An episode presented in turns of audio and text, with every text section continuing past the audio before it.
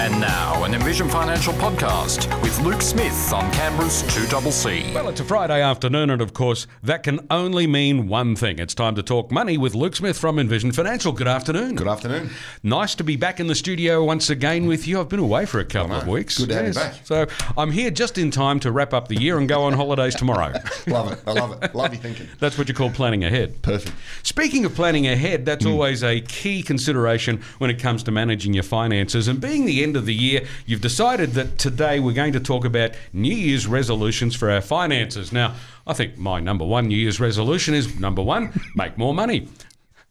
It's not a bad start. Number Yeah. two, don't spend so much of it on useless things. That's a really good follow up. Yeah. I should actually use that one as well. but be, beyond that, where do we start when we're thinking about heading into the new year with our money? Yeah, so a bit like all New Year's resolutions, I think things need to be kept in perspective because whether it's losing some weight, saving some more money, earning some more money, not buying as many useless things, maybe turning off your eBay account. Um, there are plenty of things that you can do to try and sort of move into 2023 with some best laid intentions. Um, and, and really, that is one, have a plan and think about it now. Trying to do that on the bounce in January. You want to do a little bit of homework and, and, and look at some of my fixed costs. Look at where your money's going. I'm not going to use the word budget because that starts making people sweat. Well, you know, I was about to say when when you talk about having a plan, there is a word for that. It's called a budget. Yes, exactly. Um, but it, it's it's it's heard on the other end as sell your kids, live in a tent, and, and, and have a horrible life. And it, it shouldn't be any of those things. Well, it's not. It's just work out where you are and where you want to be and how to get there. Yeah, yeah, that's it. That, but the problem with that is that a lot of people have to realise that they're living outside of their means, mm. and if you have to accept that, then you have to change your behaviour. So a lot of the time, it's just easier to stick your head in the sand. And, But if you don't wake up to that, then you're not going to get to where you want to be. and that's really why we ended up here, you know, talking today because that was a frustration of mine that people didn't want to accept certain realities or didn't want to change their behaviour, and then came into me at 56 and said, "Oh, I'd love to retire in three years. What should I start doing?" And you need to sort of unravel a decade of bad behaviour. Well, you at this point in your career, probably start robbing banks. Oh, I used to keep a balaclava in the drawer and say, "Listen, do you want to borrow this?" well, someone at Westpac got wind of it in Woden and you know wasn't impressed. No, uh, I can imagine. I can imagine. yeah. But that is one of the key things, of course. It's never too early to start actively saving and planning for your financial future. A hundred percent, and I think you know we want to try and get across to people that do a little something a little sooner, because I've found in the past that leaving it later in life means more radical, more severe changes in your behaviour, and then you become disenfranchised very quickly. Um, it's a bit like, I guess, going to the gym. Not that I'd know, but you go to the gym and expect to lose 10 kilos in the first week. You don't, and then go, oh, this gym thing, oh, it's overrated. And I think that's where we need to think about our finances. Everything in moderation. So if you can save a little bit, you can put a little bit aside, you can make an active saving somewhere. I think the, the word for me, really, the takeout of today is an active savings decision. And what I mean is whether it's you go out and find a new power provider, a new gas provider, Yeah. a new mortgage provider, uh, a new car insurance provider. Look at your fixed costs and try and save some money and shop things around because we've seen a lot of things get very expensive over the last 12 months. And if you can shave a few dollars here and there across all of your fixed outgoings, you could then look and say, well, what was I paying? What am I paying now? And then actively save that either into a new offset account, into a new bank account, into a, you know, jar on the bench. Actively move money somewhere that constitutes a form of saving. And then you can look back over time and realize at the end of next year, oh, I didn't miss all of that money. Because if you can do that and make little changes and then review it, I think you've got the ability to stay engaged with the process. Yes. Like you would if you said, well, if I lost half a kilo a week at the gym, Well, There's nothing like seeing results, is there, to 100%. boost your motivation and give you a bit of encouragement? Yep. It's interesting you're talking about making savings, though, because the very first thing I said at the beginning of the conversation is, well, my number one New Year's financial resolution is make more money. Now, there is a very old adage a penny saved is a penny earned. I think that's wrong. I think it's actually worth more than one penny earned. A penny saved is worth at least two or three pennies earned because it's so much harder to earn extra money than it is to just save some of your spending. Exactly right. And if you're if you're an in- salaried employee with limited opportunity to increase your remuneration, you 150% correct because your behaviours are what you can control. Uh, for the self-employed people, they're fortunate enough to say, "Well, I'll work an extra 10 or 15 hours this week because I will be suitably remunerated." And and that's one of the upsides or downsides of of being self-employed is you have that potential and that capacity to control your remuneration a little To a bit degree, better. yeah. Yeah, than than somebody that's in a salaried You, employed you still have to find enough customers, don't you? And yeah, nothing's nothing's free, right? um, but you, you, you're spot on, and I think if people can actively do that, um, and then if there is the ability to increase your remuneration, don't change your lifestyle to your remuneration. Keep your lifestyle the same and save that difference. Um, and it doesn't sound like much, but you get three months in and then go, oh, there's actually this growing in an account, or this is coming off a debt, or whatever you decide to do, it's wonderful. And if you can use technology as part of that, that's great as well. So there's a number of apps on there, uh, on like on your on your iPhone. Um, Raise Yep. is one of them. There's Starship, this ship, Acorn, that corn. There are a million different providers, like anything in life. Consider something like that because those um, technological opportunities, they're through your phone. But the most important thing is they're automated. So Yes. you can round up your savings on a credit card or a bank account, or you can make a regular saving into an, a little portfolio that could grow over time so you have the benefit of compounding. And as I say, a little bit, a little bit sooner, and the benefit of compounding over time can be very, very good. Well, that's the important thing, isn't it? But uh, before we get to that point, how do we start this process? When you talk about reviewing your spending habits, it's easy enough to say it, but then Hmm. Yeah. when you sit down and think about it, where do I start? Where do I need to find some savings in my usual expenditures? Yeah, so I'd be going to all of the fixed outgoings that you have, you know, so power, gas, mortgage, credit cards, car registration, car insurance, um, anything that you can see coming out of a bank account on a regular basis that you've committed to. Consider do I need those 19 paid TV stations? Do I need all of those options? Do I watch everything on Netflix? Or, like everybody else, you go to watch something off the nine providers that you have, spend an hour looking for something to watch and realize that now you're tired and you're going to bed anyway. So, you know, if you can take two or three of those out of the equation, it doesn't sound like much, but if you could save 50 a month and then 50 the next month, that's your pay TV subscriptions.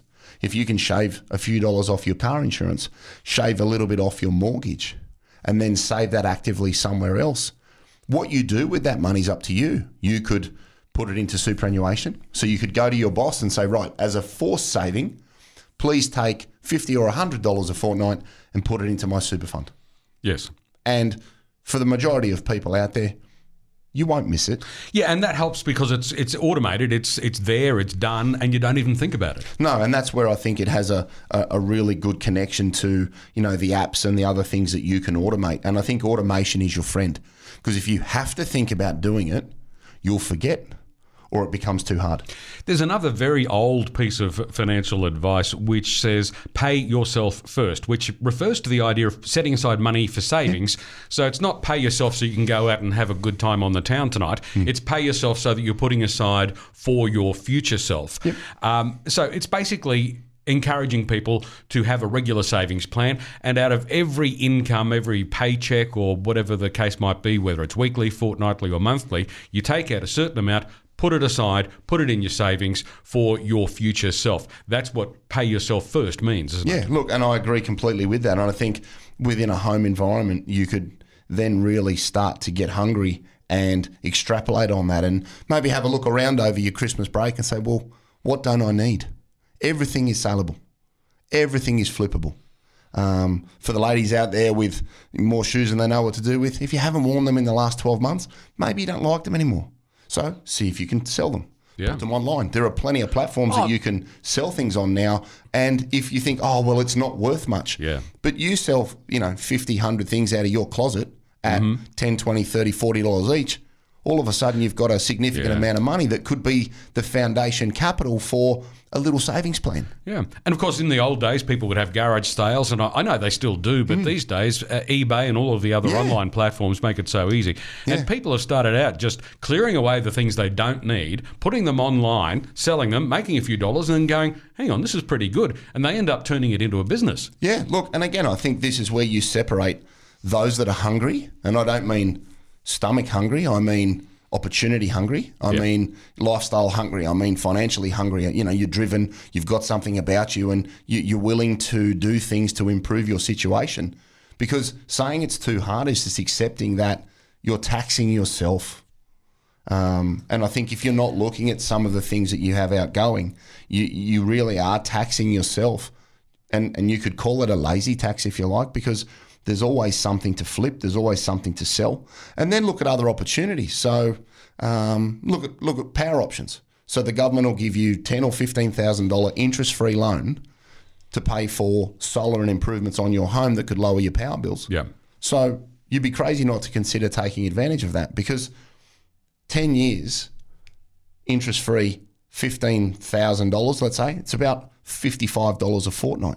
Now, if that can help accelerate the reduction of your rising power bills, Yes. and you don't have to outlay that money, think outside the box. Use these sorts of things that are available to you. Roll existing credit cards in the new year to interest free um, options. So there'll be something out there that you can do. Make sure that you consider maybe using another offset account. So if you want to manage your costs through Christmas, think about shopping and putting all of your expenses on one credit card.